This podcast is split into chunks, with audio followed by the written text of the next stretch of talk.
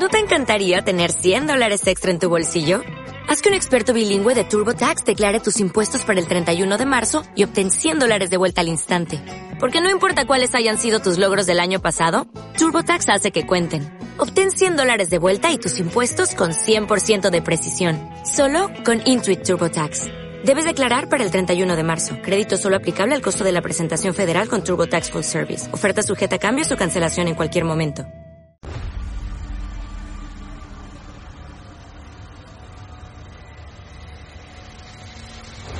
Bienvenidos al noticiario BDS.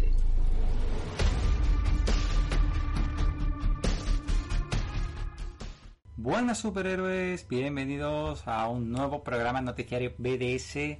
Estamos ya en el programa 44 y estamos grabando esto pues el lunes 17 de agosto en una semana de, bueno, posterior a una semana llena de noticias de DC, tenemos mucho que comentar y una vez más tengo aquí a pues un ya gran colaborador del blog. Está ahí al otro lado del charco Diego Iván. Muy buenas, ¿qué tal?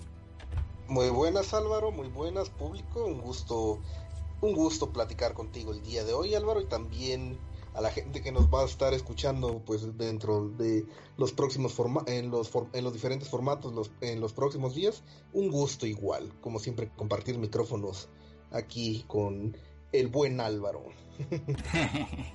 Hombre, el placer es mío que además esta semana hay muchas cositas que hablar de DC y, tú eres bastante más experto en materia de DC que, yo, así que siempre es de agradecer que, te tenga por estos lados.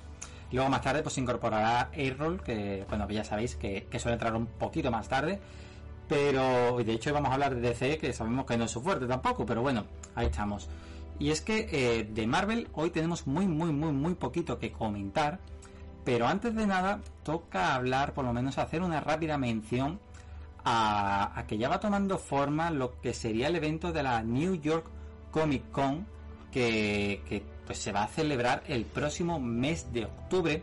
Y ya la semana pasada se ha confirmado de manera oficial que se va a repetir el patrón que ya se hizo con la San Diego Comic Con y se va a hacer completamente online. Evidentemente no se puede hacer nada en formato pues presencial, ¿no? En físico, como se ha hecho tradicionalmente, y se recurre pues a YouTube para hacer este evento. La New York Comic Con se va a celebrar del 8 al 11 de octubre y de momento no hay detalles sobre cuál va a ser su, su contenido, es decir, no se sabe todavía qué paneles va, pues, van a formar parte del evento. Lo que pasa que este evento, bueno, generalmente otros años, mejor dicho, ha ido dejando algunos titulares interesantes de de temas de superhéroes, pero siempre ha estado generalmente un escalafón por debajo de lo que viene siendo la San Diego Comic Con. Y teniendo en cuenta cómo ha sido la, Comic Con de la San Diego Comic Con de este año, no la Comic Con at Home, que no nos ha dejado apenas titulares, pues yo la verdad es que no me esperaría gran cosa de, esta New York Comic Con que, que, se va a celebrar, como digo, en octubre. Pero bueno, vamos a estar al tanto a ver qué, qué noticias se van sabiendo de este evento, a ver qué paneles se van anunciando, si hay algo de Marvel o, de DC, que yo creo que yo no creo yo que vaya a haber gran cosa, lo mismo no hay ni siquiera presencia, pero bueno, todo lo, que vaya saliendo lo iremos comentando por si surge algo interesante, porque generalmente la pequeña pantalla sí, sí suele ir a estos eventos y, alguna que otra noticia pues, pues nos dejan, ¿no? Eh, no sé si tú quieres añadir algo de, de esto, Diego, vamos directamente a Marvel. Mm, bueno, pasemos directo a Marvel. Sí, esta convención no me llama mucho la atención. Sí, que digamos. Mm. Sí, más segundo nivel, ¿no? Por así decirlo. Es importante, evidentemente, no, no podemos menospreciar, pero al fin y al cabo, a nivel de superhéroes, pues no nos deja grandes cosas, Y bueno, pues como decía, vamos a ir directos a Marvel y nos vamos a ir a la pequeña pantalla para hablar de, de Agents of Chill. Vamos a hacer un comentario muy rápido porque, como sabéis, la semana pasada terminó finalmente la séptima temporada y con ello la serie se ha puesto fin a siete años de, historia de la que fue pues la primera serie de Marvel que nació a partir de las películas de pues de Marvel Studios en el cine de hecho fue una, una serie que, surgió pues ese movimiento de, de salvar a Coulson después de que muriese a manos de Loki en la película de los Vengadores de 2012 ¿no? le dieron su propia serie y siete temporadas después ha llegado a su final aunque no exenta de, de polémica. No voy a entrar en, desgranar lo que ocurre en la serie, de hecho me gustaría hacer un vídeo dedicándolo al tema porque también quiero hablar sobre la continuidad, si forma parte o no, exactamente cómo va a encajar la serie en, en las películas, porque de hecho todavía lo estoy intentando descifrar. Mm, estaba manteniendo aquí conversaciones con, con Ángel, que como sabéis es el experto del blog en materia de cronología de Marvel. Y, bueno, la verdad es que me ha aclarado algunas ideas, dicho que yo estaba confundido ¿no? y, me ha, corregido. Pero sí quería hacer mención a algunas de las ideas que, que ellos querían llevar a cabo para, para la serie y que no pudieron hacer. Y en concreto hablamos de dos ideas. Por un lado, han confirmado los showrunners de la serie que en su momento intentaron hacer uso de, la agencia SWORD, que pues dicho así de una manera muy resumida, es como SHIELD pero en el espacio, es decir, protege a la Tierra de cualquier invasión extraterrestre, pues intentaron hacer uso de esa agencia, pero no les dejaron Marvel Studios, de hecho yo la querían usar al principio de la serie no les dejaron, y también tuvieron planes para usar al villano MODOK en la séptima temporada. De hecho, le llegaron a dar luz verde pero en un momento dado le, le quitaron esa pues ese visto bueno no para hacer cosas y tuvieron que, cambiar de planes y cambiar un poquito las cosas para no hacer uso de Modoc. Y la nota importante de esto es que hace tiempo que se viene rumoreando la posibilidad de que veamos a este villano en, las películas y en las futuras series de Marvel que se hagan ya a manos de, de Marvel Studios, ¿no? lo que podemos considerar el UCM oficial, por así decirlo, aunque Agents of Chill forma parte del canon, ¿no? pero bueno, lo que viene siendo la continuidad más directa creada a manos de, de Kevin Feige. Y la idea de que no les han dejado usar a Modoc casi que viene un poco a secundar la idea de que, de que Kevin Feige quiere hacer algo con este villano que ya hemos comentado alguna que otra ocasión, desde hace bastante tiempo está ahí como en la recámara que se quiere usar, pero al final nunca la acaban usando. Bueno, yo sé que tú, Diego, no, no estás viendo Agents of Chill, que te quieres hacer la, la maratona, que supongo que ya en breve, porque tenías creo que esta, esta la temporada sexta y la séptima, ¿no? Pendiente. Sí, exactamente. Sí le tengo cariño a la serie, aunque no es mi favorita, la verdad sigo prefiriendo todas las series de DC en ese aspecto a, sobre las de Marvel, pero pues sí le tengo cariño a los personajes y puedo asegurar que esta serie se ha superado bastante desde cómo inició a cómo terminó. pasó de ser una rémora que solo estaba pegada al universo cinematográfico de Marvel a crear su propio microverso bastante con los conceptos que podía utilizar porque bueno también aquí se notaba bastante la presión de Marvel Studios sobre sobre Agents of Shield sobre qué qué elementos usar al principio, las primeras temporadas, pues no dejaban de saturarnos de elementos que hacían mención, que hacían referencia a las películas, pero eso se fue diluyendo conforme pasó pues toda la ruptura entre Marvel Studios y Marvel Entertainment por, eh, pues, por los aspectos de la, de entre ellos pues la división de televisión, pero pues sí, tiene bastantes conceptos interesantes, me gusta mucho el personaje de Colson tanto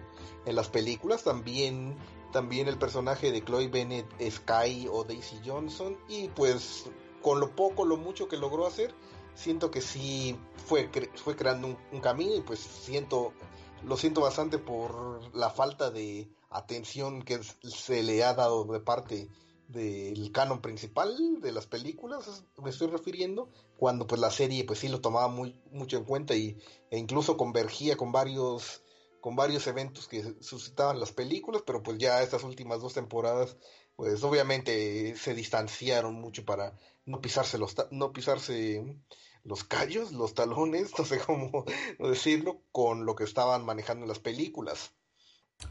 Sí, totalmente. Ahí la verdad es que la propia serie se ha ido un poco complicando a sí misma. También es cierto que le han ido poniendo trabas por el camino, ¿no? Porque ahí se, como tú bien dices, se produjo una desconexión y, al final también el propio hermetismo de, Marvel Studios les impedía a ellos conocer muchos detalles de lo que iba a pasar en las películas y por tanto tampoco podían llegar a conectar del todo con, ellas, ¿no? Entonces, ahí se han tenido ellos que montar su propia dinámica, su propia historia y al final pues se ha ido complicando, se ha ido complicando el asunto y al final pues es cierto que no entran en ninguna incongruencia con las películas pero pero tampoco establecen una conexión directa, ¿no? Que tú puedas decir, uy, sí es verdad, esto está todo todo conectado, ¿no?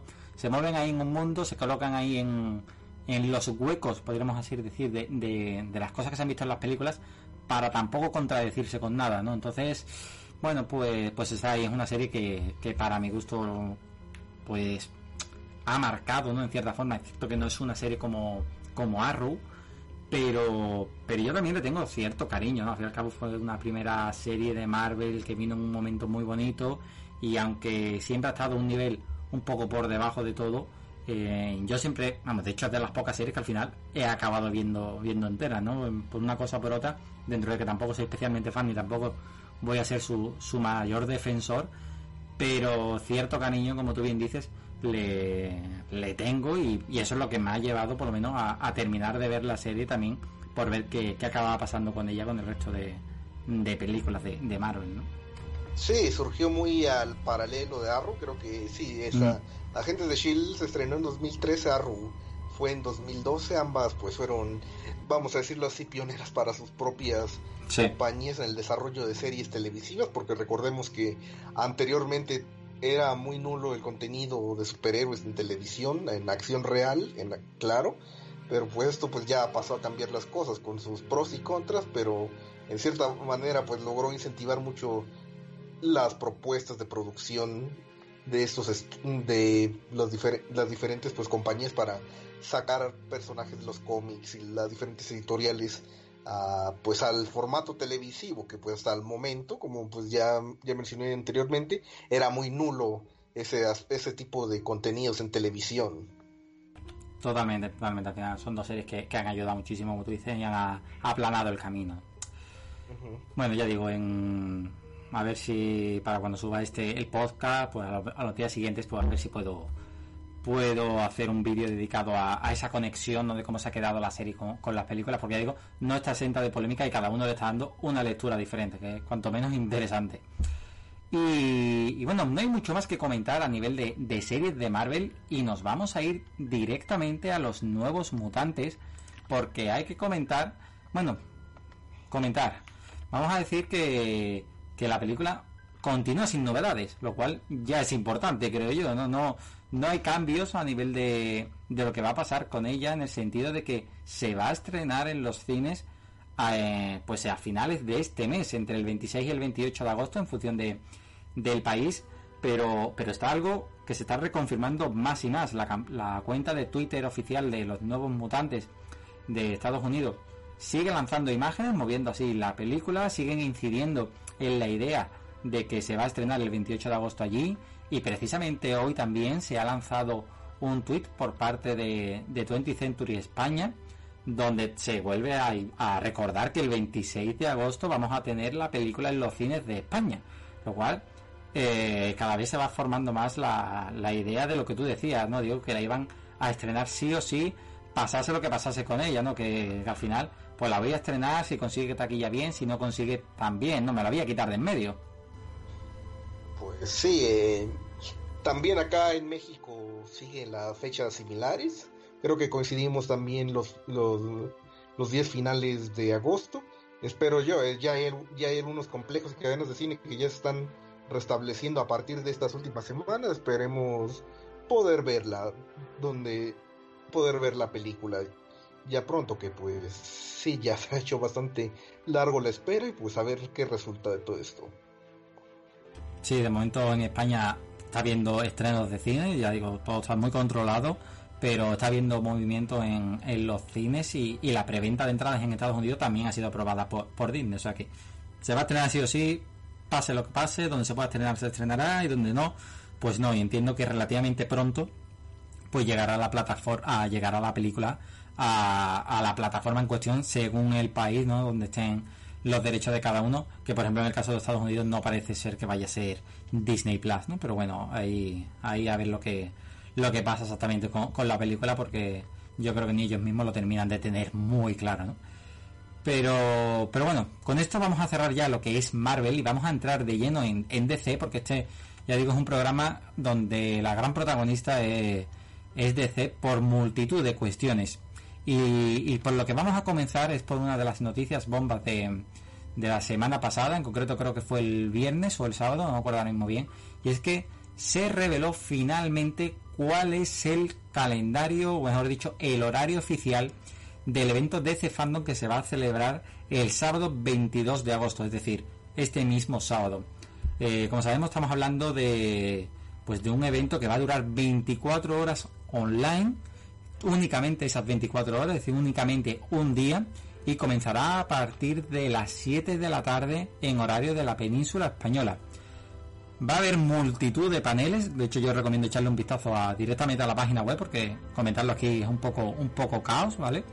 Pero, pero bueno, todos los paneles realmente se van a reducir únicamente a 8 horas y esas 8 horas se van a, repetir eh, en bucle. Esto yo, creo que lo comentamos ya en el programa anterior, que van a ser 8 horas de paneles y después se va a repetir otra vez y después otra vez haciendo así las 24 horas.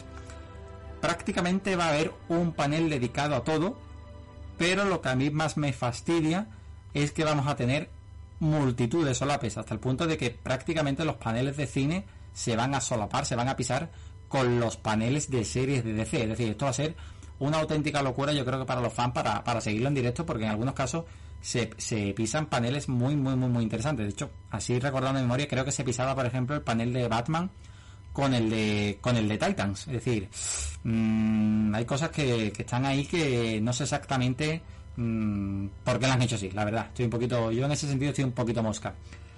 Y, y de todos los paneles, yo destacaría pues esas potenciales sorpresas que, están ahí, que no han querido revelar del todo, y que son por un lado un panel de, de DC Comics, un panel sorpresa que ellos definen, un panel de una película que tampoco quieren de momento decir cuál sería, y también que vamos a, se va a revelar finalmente cuál va a ser el videojuego de Warner Bros. Montreal que se está desarrollando y que de hecho ahora mismo que estamos grabando el, el podcast están saliendo bastantes pistas de que mañana martes podría revelarse oficialmente cuál, es este juego y que incluso el propio viernes 21 se podría lanzar un, avance de, este título.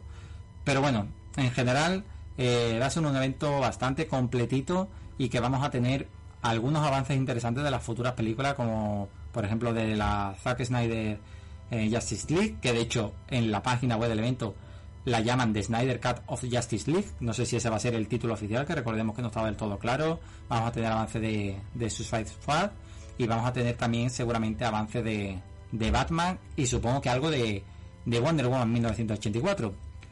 No sé tú, Diego, si quieres destacar algo del panel, de no sé si algo te llama especialmente la atención, no sé si algo quieres comentar. Sí, bueno, yo, yo ya me estoy registrando, ya me registré el otro día dentro de la página web de DC, eh, pues sí realmente me llama la atención todo lo que todo lo que conlleva, porque bueno, no me vas a dejar mentir que le doy bastante seguimiento a, todas las series, a, live, a todas las series, las películas live action, las películas animadas y pues todo me llama la atención de ahí, desde el Snyder Code hasta, hasta lo que tenemos en el Arrowverso, las series de CW y las próximas películas de animación. Y pues sí, estoy, em, estoy emocionado para ver qué tal y ver cómo pues compatamos, empatamos horarios para ver qué hay en cada panel, porque bueno, la información va a ser, va a ser, va a fluir continuamente y pues habrá que ver qué, qué es lo que llamará primero, es que podamos tener bastantes bombas durante esos días, habrá que ver qué, qué tanto podemos, cómo podemos organizarla dentro de la cobertura del blog. Sí, de hecho estoy viendo a ver si consigo sacar algunos... Vamos, me quiero montar lo que es el horario en un Excel, ¿no? Y a ver exactamente qué podemos cubrir y qué no exactamente en, directo, A ver, a ver si conseguimos cuadrar algo y darle la mayor cobertura posible. Sean, vamos, lo vamos a cubrir todo, ya la cosa es ver si en directo o en diferido. Creo que ya está por ahí Errol, muy buenas. Buenas Álvaro, buenas Diego, buenas los que nos escuchan, por diferido, ¿todo bien? Todo perfecto por aquí, todo por allí también bien, ¿no? Hola, ¿qué tal Errol? Bienvenido Gracias, un gusto compartir micrófono. Y bueno, Errol, no sé si tú quieres comentar algo de, del evento. Yo estaba comentando que a mí me, estaba mosqueando un poco ¿no? que, se pisasen tanto los paneles de, lo que es cine y, series, ¿no? que sobre todo donde más solapes hay. Más que nada porque teniendo 24 horas de, para hacer todo el evento, pues podrías haberlo repartido un poquito más, ¿no? Antes de hacer 8 horas tan, tan intensas que, que, bueno, al fin y al cabo, pues, yo qué sé, no, tú lo quieres cubrir todo, ¿no? Lo quieres ver todo y al final te obliga a, verlo medio en diferido sabiendo que, pueden salir noticias antes, ¿no? Sí, desde el punto de vista, o sea, no, la, desde el punto de vista de la cobertura, o ves uno o ves otro, sí, casi eh, vas a tener que discernir, Álvaro, por, y Diego en este caso, porque en mi caso no es así, ¿no? Porque bueno, como ustedes saben, yo la serie, no la veo, la que veo es Titan y por desgracia, en fin. Entonces, en el caso ustedes sí van a tener que discernir a ver qué, van a, ver, o sea, redundantemente dicho, y el caso de cubrir sí es más complicado porque va a haber cosas que se nos va, a escapar de las manos. Eh, es que lo hicieron de esa manera. También ellos pensaron que como, como son ocho, ocho horas y tú lo podrás, podrás ver hasta dos veces más, entonces ya tuvieron esa idea, pero desde el punto de vista de la cobertura no es aceptado por lo que pasa, que va a haber un constante de noticias que vas, vas, a, vas a tener una rebajada a pasar o vas a coger. Mm. Mm, sí, totalmente, te, están obligando ¿no? a, elegir. Bueno, ya a ver cómo le vamos dando forma. Y como decía antes Diego, es importante que, uno se registre y que vaya añadiendo a su calendario las cosas que le interesan, porque eh, no sé exactamente todavía cómo lo van a hacer, pero entiendo que habrá algún tipo de notificación, algún tipo de aviso o algo que, te dirá, oye, que va a comenzar tal evento, vete a tal salón, que es donde va, va a comenzar, sobre todo para, para no perderte y estar al tanto. Además, la, vamos, el evento va a estar doblado en varios idiomas, entre ellos eh, el español y, los horarios que están puestos en la web ya se pueden marcar para, el país de cada uno, lo cual ya pues quieras que no suma, ¿no? Para no liarte después con, los con los cambios de horario, que a veces hay, hay algunos saltos que, uno se da cuenta y, la lía parda. Y bueno, dicho esto de, del evento, vamos a seguir hablando de novedades porque, claro, la semana pasada fue también eh, pues un poquito triste, bueno, un poquito triste, no, bastante triste para, para lo que es el mundo de DC, porque se produjeron importantes reestructuraciones en la empresa Warner Media. Y cuando hablo de reestructuraciones hablando, hablamos eh, pues tristemente de, despidos, ¿no? Siempre que se habla de reestructuración es una forma de encubrir la, palabra despidos, ¿no? Que evidentemente no, no, es, algo agradable. Y es que eh, pues el conglomerado ha decidido darle un vuelco importante a lo que viene siendo Warner Media para lo que ellos dicen es reenfocar la empresa hacia los contenidos de streaming, hacia el contenido digital, que es lo que cada vez más parece que está claro que, va a ser lo que va a imperar en, el mundo, ¿no? Y sobre todo el confinamiento, yo creo que ha puesto de manifiesto que, el, consumo, que el consumo de digital va a ir al alza. Entonces, en ese movimiento de intentar apostar por, lo digital, van a hacer una, bueno, ya están en proceso hacer una reestructuración y en consecuencia se van a despedir o están ya despidiendo a un montón de gente, entre ellos a mucha gente de DC Comics. Las implicaciones de todo esto no están del todo claras, van a venir cambios, eso está claro. Warner Bros. como empresa dedicada al mundo del cine va a tender hacia lo digital. Lo que no está tan claro es qué va a pasar exactamente con, con DC, con DC Comics en el sentido de, a nivel de viñetas, ¿no? Del cómic tradicional. Algunas noticias han apuntado a que la importancia que van a tener los cómics de DC no van a ser pues tan alta como venían siendo estos años y que al final la idea que, que quiere el conglomerado de empresas AT&T, que es la nueva propietaria de lo que viene siendo Warner Bros. y en consecuencia de DC, realmente lo que le interesa es explotar las propiedades a los superhéroes que hay, a Superman, a Batman, a Wonder Woman, pero como franquicias que llevar a diferentes medios. A ellos no les interesan los cómics, sino lo que se dice que les interesan es poder hacer películas, poder hacer videojuegos, poder hacer series, poder hacer un montón de productos que vender y de ahí sacar el dinero porque teóricamente por lo que se dice eh, han visto que los ingresos que pueden obtener del mundo de los cómics pues al final son bastante bajos y en consecuencia lo que se dice es que los cómics van a estar únicamente digamos por, por mantener vivo al personaje en el mundo de las viñetas, ¿no? Pero nada más. Eso es una lectura que se está haciendo en base a algunas informaciones, pero digo, no está absolutamente nada claro y, yo creo que vamos a tener que esperar uno o dos años a ver exactamente qué, qué pasa con, con, el mundo de los cómics DC. Pero yo sí creo que va a haber un, un cambio relativamente importante. No creo yo que vayan en el mundo de los cómics a imperar tanto lo digital, de hecho ya se está haciendo y yo creo que en el mundo de los cómics pues lo digital no termina de, funcionar porque la gracia de los cómics yo creo que es tenerlo en papel, pero pero bueno, ya digo, yo creo que va a venir un, un cambio. Em, ¿Lecturas que hacéis, Diego, si quieres primero? Sí, eh, bueno, esa lectura que hace el artículo de Digital Spy eh, es muy fatalista, sinceramente, pero no me sorprende. Yo ya la había escuchado con anterioridad, a principios de año, cuando pues eh, ocurría la fusión de AT&T o la adquisición sobre Warner Media. Mira, realmente pues lamentable todas las personas que se quedaron sin sus empleos. Hubo ahí algunos editores, algunas personas que trabajaban dentro de la editorial de el publishing de DC Comics y pues mucha gente, muchos autores, muchos artistas que han trabajado con la editorial pues se solidarizaron y pues nosotros también es que realmente pues es, bastante es bastante erróneo pensar ese ese pensamiento que se especula que tiene AT&T de de preferir la marca sobre la editorial, o sea, ¿por qué no integrarla también dentro de ese proyecto de marca. Eh, realmente pues estaba leyendo bastantes,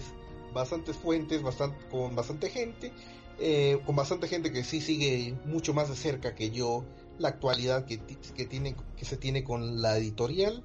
Sí hay bastante trabajo que hacer, bastantes, eh, bastante trabajo que hacer en la cuestión de cómo difundir los cómics, cómo darlos al acceso al público, o sea, realmente es algo que se viene de muchos de muchos años, no solo por la crisis del la crisis de la pandemia, sino también debido pues al, a la actualidad, el, mercado, es que bueno, el, el, mundo de los cómics o el medio impreso siempre ha sido pues siempre pues ha sido algo de siempre ha sido un medio con altas y bajas en la en relación a, ventas, actualmente pues sí se está enfrentando a varios factores que lo llevan a la situación en que está. Por, el, por eso, pues el mundo, el medio digital eh, puede ser una opción para divulgarse, sí, pero también debe buscar un equilibrio para un equilibrio con la parte con la parte impresa y también más que nada hacer una estrategia de marketing buena para atraer lectores, suscriptores. Eh, la cuestión que maneja el artículo sobre la marca no me es extraña, no me es, no me es diferente, como ya te lo dijo, ya te lo dije, ya había oído a bastantes personas de expertas haciendo pues esta, esta revisión, esta especulación fatalista respecto a, respecto a la cuestión una vez de que AT&T pues preferiría la marca de DC dejando de lado a la editorial eh, es bastante complicado esperemos que pues conforme pase el tiempo pues vayamos dándole una más eh, interpretación y pues veamos qué tanto lleva esto. Pero sí, lamentable que toda esta gente se, se quedara sin trabajo, tanto en DC Comics como en Warner Media. Y bueno, pues realmente fue, la, fue las noticias que encabezaron la semana y pues muy a, muy a mi pesar que pues pase esto con pase esto con pues esta eh, con todo DC Entertainment en general. Totalmente, totalmente. Mm, a ver, a ver qué pasa. ¿En Erra? Realmente, solo ver algunas cosas. El mundo del cómic, eh, hasta, como comentaba Diego, está, no atraviesa el mejor momento. Y entonces se ha visto superado por el resto de los medios. Pero bueno, yo no creo, aunque es bastante fatalista la, e, esta, estos despidos, pero yo creo que lo que tiene que hacer el mundo del cómic es reinventarse creo que la vía digital, como dice Diego, es la mejor. Yo los pocos cómics que me he leído, me lo he leído digital. Sé, sé que en, en, impreso es mucho mejor, pero evidentemente no está llegando al lugar que tiene que llegar. Entonces, lo, lo que tiene que hacer es reinventarse. Me parece que es lo que, lo que viene a priori para, para el mundo de las viñetas, para el noveno arte, como, como le dice. Sí, sí, totalmente, totalmente. Ahí, tiene que haber una reestructuración y a ver exactamente por, por dónde tiran y a ver lo que ellos consideran más importante para el mundo de las viñetas. Y bueno, en esa reestructuración que se ha hecho, una de las grandes damnificadas ha sido la plataforma DC Universe, que pues ya venimos comentando hace muchísimo tiempo todas esas pistas, sobre todo las hemos diciendo en Twitter, que, que van apuntando a que la plataforma pues iba a llegar a, su fin más pronto que tarde, ¿no? Y, y la verdad que muchos de los despidos también han afectado a esta división, donde prácticamente se, pues, han fulminado a, casi toda la plantilla, dejando un mínimo. Y ya Jim Lee ha confirmado que, que sí, que la plataforma de Universe va a ser transformada, no va a cerrar, pero sí va a sufrir un cambio importante. Y, y, lo que sí se van a cargar por completo son las series de DC, ya no va a haber series originales de DC en esa plataforma. Y todas ellas van a acabar en HBO Max, excepto las que ya se sabe, como por ejemplo Stargirl, que va a acabar en DCW, la cadena de televisión, pero el resto van a acabar en la plataforma HBO Max, que era pues el movimiento lógico. ¿Y qué va a pasar exactamente con DC Universe? Pues no lo han dicho, pero yo entiendo que se va a quedar como la plataforma digital de cómics, ¿no? De alguna forma y, e intentar darle algún pues material exclusivo a, a, los lectores de los cómics, ¿no? Un poco en esa línea que veníamos diciendo de transformación digital del mundo de las viñetas, pues yo creo que ahí enlazaría todo lo que es DC Universe, porque además eh, hay mucha gente que tiene pagada la suscripción durante un año, ¿no? Entonces eh, no se la pueden cargar así como así, algo tienen que ofrecer para, para esa gente que ha pagado la, la plataforma y en donde ya no se van a lanzar más cosas, ¿no? De, de serie. Entonces, bueno, a ver, a ver cómo lo hacen eso, pero bueno, Jim Lee ha dicho que, que se vienen cambios en, en ese sentido. No sé si queréis algo comentar más de, de esto o si no nos vamos directamente a, a Titans. Adelante. Vale. Bueno, pues como digo, nos vamos a ir a Titan, precisamente una de las series de DC Universe. Y, y, bueno, se ha confirmado ya de manera oficial, aunque un poco indirectamente, que la tercera temporada va a empezar a rodarse este mismo septiembre. Esa información la ha dado la actriz Ana Diop en un directo en, en Instagram donde le preguntaron un poco por, su papel en, en la serie, donde interpreta, como sabemos, a Starfire y ya he dicho que, pues estaba comentando de que aproximadamente la serie va a comenzar a rodarse al mes siguiente, es decir, en, en septiembre. También ha dicho que ya ha podido leer algunos de los guiones de los nuevos episodios y evidentemente, como no podía ser de otra forma, lo que ha dicho es que esta nueva temporada le parece la mejor de las tres. Evidentemente, ¿qué, qué vas a decir, no? Cuando te pregunta por, por la nueva temporada. Pero, pero sí ha comentado que, que Cory, ¿no? Su personaje es muy importante en esta temporada y eso va un poco en línea con los rumores que venían sonando de que los nuevos episodios se iban a centrar muchísimo más en ella y en, y en su hermana, ¿no? Como que iba a regresar después de haberla visto en la segunda temporada. Otras fechas de septiembre va un poco en la línea de, de lo que ya sabíamos, ¿no? Digo que era que se iba a comenzar a, a rodar en otoño aproximadamente, ¿no? Sí, bueno, ojalá sus plazos continúen y pues para ver qué tal lleva esta temporada, que como pues ya hemos comentado en las anteriores ocasiones, pues aún, aún están en cierta manera lejos de tomar el camino, de tomar el, eh, de, de, crear una temporada de, que pues dé gusto totalmente, porque sí es una serie muy divisoria por tanto en la cuestión de cómo la recibe el público y también en su planteamiento. Sinceramente, pues tiene buenos personajes, buenos castings, sí, pero aún le falta, le falta tomar el camino que necesita para pues consolidarse como serie. Sí, no, y, y más después de esa segunda temporada que dejó tan mal sabor de boca. Creo que te ibas a añadir algo, Erron. Sí, que de, de la serie es la única que veo. Entonces, bueno, próximamente voy a ver la animación de Harley Quinn, no, pero bueno, en fin, de las live action la única que veo. Y después de ese horrible final de la segunda temporada, entonces ya uno, las expectativas bajan tanto que no sé ni qué decirte realmente. Muy, muy, muy, muy mal.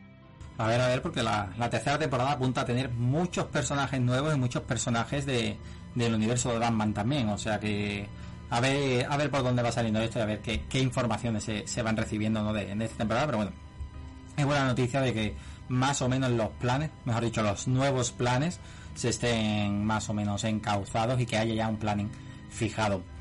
Y de esta noticia nos vamos a otra que no ha sido especialmente bien acogida porque se ha sabido que la cadena de CW habría encargado dos episodios adicionales para la serie Superman y Lois, que recordemos es una de las novedades para, para el Arroverso, o como ya se le está empezando a denominar el CW Verso, no sé exactamente CW Verso, no sé exactamente cómo, cómo lo diría. Sí. sí, pero eso, eso tú lo dices allí, porque allí en Sudamérica también me acostumbran al inglés, pero nosotros en España Ay. eso no lo sabemos decir, Diego. Eso a nosotros se nos traba la lengua. Ese CW Verso, eso nos cuesta a nosotros mucho, ¿sabes? El caso es que son dos episodios adicionales y, y elevan a, a, un total de 15 episodios la primera temporada de esta serie. Cuando digo primera temporada, porque ya estoy dando por hecho que vamos a tener más temporadas, ¿no? Porque con la cadena CW es lo que uno espera, ¿no? Y ya digo, no ha sido especialmente acogida porque, claro, se supone que la serie ya estaba planteada para tener 13, ¿Por qué de repente dos episodios? Ya hasta empezamos a meter episodios de relleno que ya sabemos que les gusta muchísimo meter a, a la cadena, ¿no? Y al final por estirar un poquito el chicle, pues te acabas cargando una serie con pues con episodios literalmente de relleno que no aportan absolutamente nada. Y todo esto teniendo en cuenta que tampoco es que esta serie esté siendo especialmente llamativa para, para muchos fans, ¿no? Que está ahí, en un término que hay gente que sí está interesada, pero tampoco es que esté todo el mundo con las bazas puestas en, en esta serie, ¿no? Digo, tú, tú cómo lo ves, tú confías en esos 15 episodios, tú prefieres los 13 o tú ni siquiera vas a ver la serie. Pues espero yo que sean los episodios que sean realmente, pues, eh, den, una buena impresión en su primera temporada, porque pues la primera vez que CW maneja al personaje como tal en, de manera individual, ya Supergirl, pues de cierta forma, pues logró, logró levantarse, logró logró crear el camino, pero sí acuesta muchos elementos propios de Superman. Lo mismo pasaba con Arrow cuando tomaba cosas, villanos, elementos, algunas tramas de Batman, pero pues ahora ahora pues tienen la responsabilidad de Superman y pues sinceramente yo todavía estoy en término, en término moderado eh, por, por la serie. Quiero verla, quiero pues ver qué tal, qué tal va. Eh, creo que 15 es un, es un número bastante aceptable. Eh, normalmente las temporadas de CW comienzan con 13 y se expanden a 22. Pasó lo mismo con Batwoman el año pasado. A ver qué tal pues va con Superman y Lois también. A lo mejor puede que en un futuro, puede que en los próximos meses incrementen los episodios, que es lo más probable que llegue a pasar, pues a mm. ver qué tal lo van supliendo. Mm. Sí, sí, totalmente. Todo apunta a que, esto va a ir a, más episodios por, por temporada y, y nada, pues esperando que además recordamos que la fecha de estreno de, de la serie todavía no está fijada, pero bueno, se la espera aproximadamente para, para lo que vendría siendo principio de 2021, posiblemente a partir de enero de 2021, empecemos a tener algunos estrenos de, pues, de estas series de superhéroes de DC, de, de CW. Solo complementando un poco la, un poco la cuestión de Superman en CW. Eh, el fandom de, Supergirl actualmente está preocupado por la desatención que está teniendo la serie en el DC fandom. De hecho, pues mucha, levantaron muchas las alarmas al ver que hay ausencia total de la serie para, para el evento de este próximo sábado. Cierto. No tenemos panel con los actores, con las actrices y tampoco la producción y pues están prácticamente todos hasta Superman y Lois, así que realmente pues estamos, está la gente, están los fans de pues, la serie algo preocupados, más que nada piensan que CW le está dando una, una desatención tremenda a la producción de la serie y pues en cierta forma sé que puedes decirme que se justifica debido a que la protagonista Melissa Benoist está embarazada, sí, pero eh, realmente ahí están las otras actrices que están en la serie, como Kyler Light, que hace de Alex Danvers, hermana de Cara, o Katie McGrath, que quien hace de Lena Luthor, la hermana de Lex. Y pues ellas son de las consentidas de la serie, y pues no sabe, no, no eh, la gente, los fans no pueden concebir de que no estén, no estén las dos al menos en un panel para el DC Fandom, que realmente todas, todas las, em, pues sí levantó, está levantando muchas las alarmas, esa, esa desatención que le está dando, que le está dando CW a la serie.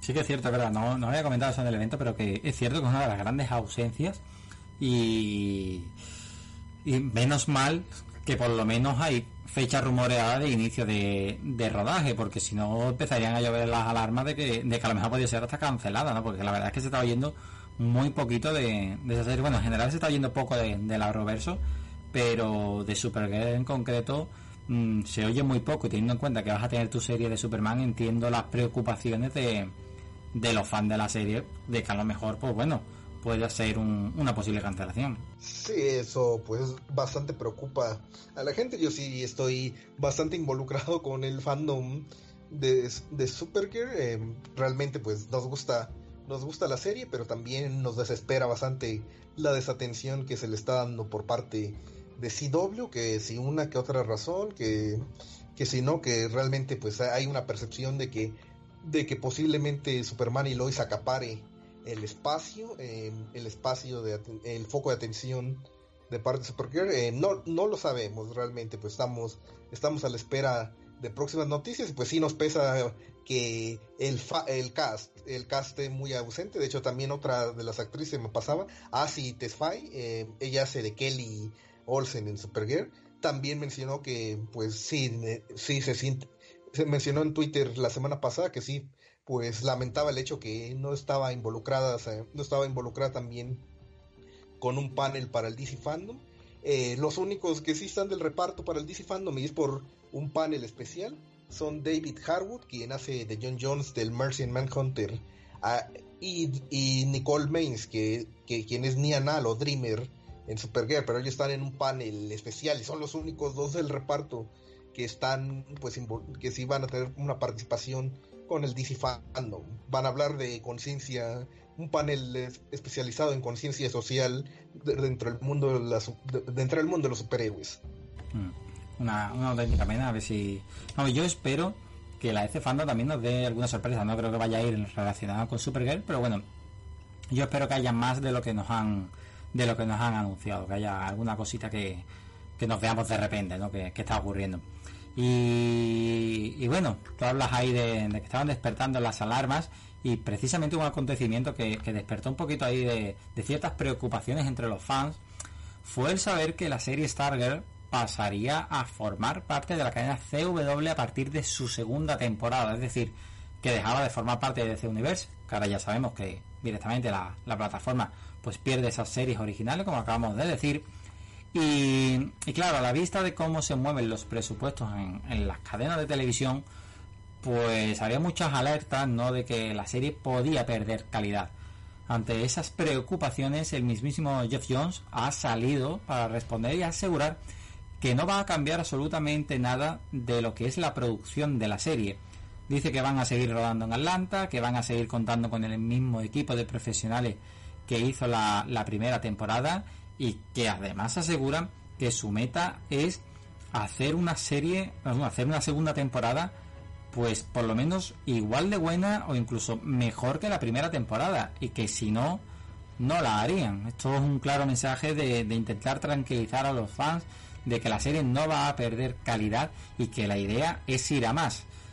Yo la verdad mm, no me lo termino de creer. Yo creo que este es el típico mensaje ¿no? que se da pero yo creo que, no va a haber un incremento de, calidad. Yo creo que en todo caso la serie se va a quedar igual, ¿no? Ya han hecho una inversión inicial construyendo muchísimas cosas del set, ¿no? Mismamente, pues Stripe, ¿no? Que se que se construyó físicamente para muchas escenas, bueno, pues eso no lo tienen que volver a construir, ¿no? Eso ya lo tiene, a lo mejor hace algunas mejoras, pero pero lo puedes reaprovechar, ¿no? El vestuario en sí, aunque se hagan modificaciones, pero bueno, buena parte ya la tienes creada y, y esa inversión pues ya no la tienes que hacer, pero Mm, yo no creo que vaya a haber una mejora especialmente sustancial de, de la serie. No sé tú, Diego, si, si coincides conmigo o, cómo lo ves eso.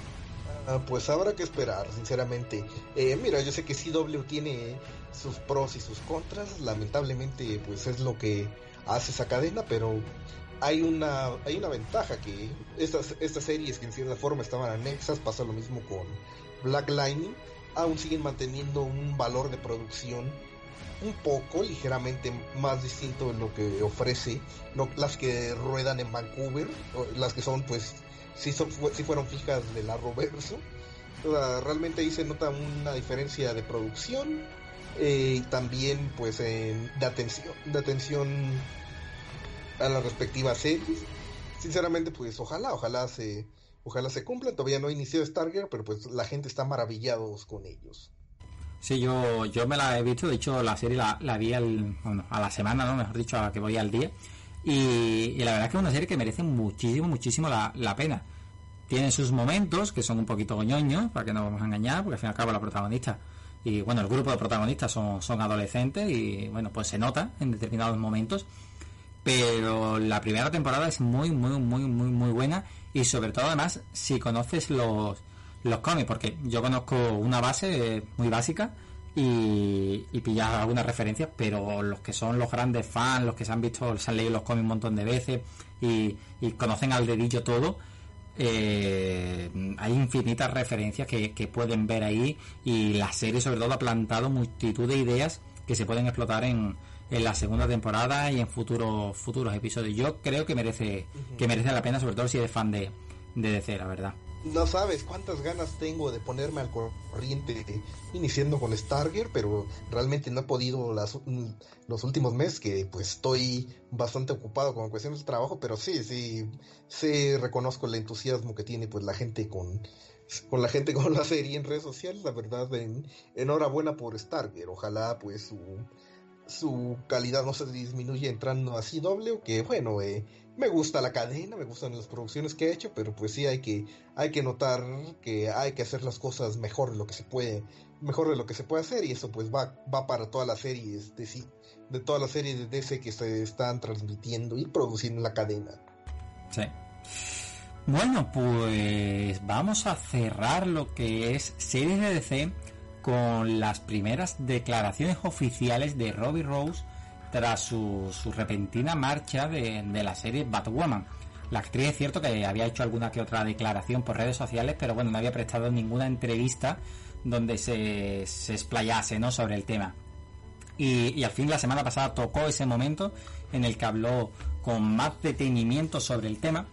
Y voy a decir desgraciadamente, básicamente es lo mismo que ya se dijo en su momento. Las declaraciones de la actriz yo creo que no la dejan en muy buen lugar porque básicamente viene a decir que, que bueno, el ser protagonista de una serie era algo muy difícil, que es cierto que después de su cirugía se reincorporó muy pronto al trabajo y, eso como que le hizo que le costase aún más, pero básicamente lo que nos viene a decir es que mm, le estaba, se le estaba haciendo un poquito pesado el tener que llevar lo que es la, la carga de protagonista de, de la serie y unido esto al confinamiento donde había estado en su casa dándole al coco, pues básicamente le llevó a tomar la decisión de, de abandonar la serie, ¿no? Básicamente viene a decir eso, yo no sé esto si la deja muy buen lugar de cara a, futuros proyectos, no sé, a mí no, a mí no me dejó muy buen sabón de boca, no, cuando estaba haciendo la, la noticia, estaba viendo las,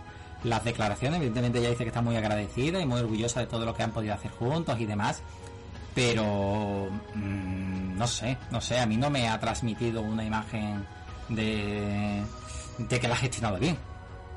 Sí, eh, bueno, ¿qué te digo? Eh, ¿qué, ¿qué, apostamos si te dijera que realmente yo no sabía el tipo de producción que se iba a meter. Pensaba lo mismo que pensaba Brenton Twaits, quien hace de Dick Grison en Titans, de que se iba a meter en una serie, en una serie de alto presupuesto, o eh, que eso la iba a llevar a las películas. Pero cuando reconoció que iba a ser CW, pues ya dijo, no, aquí ya, aquí ya no, ya le cansó bastante el ritmo de trabajo y no pensaba que le iba, no pensaba que iba a ser bastante, que iba a ser bastante para ella. Eh, pues sinceramente, pues yo no estoy molesto ni tampoco debería, ok, es su, es su trabajo, sí, pero pues ahí realmente, realmente siento yo que la producción de Batwoman debería, debería pues haber mm, sobrepuesto pues las necesidades de Ruby y conseguir una actriz de ricas para su personaje,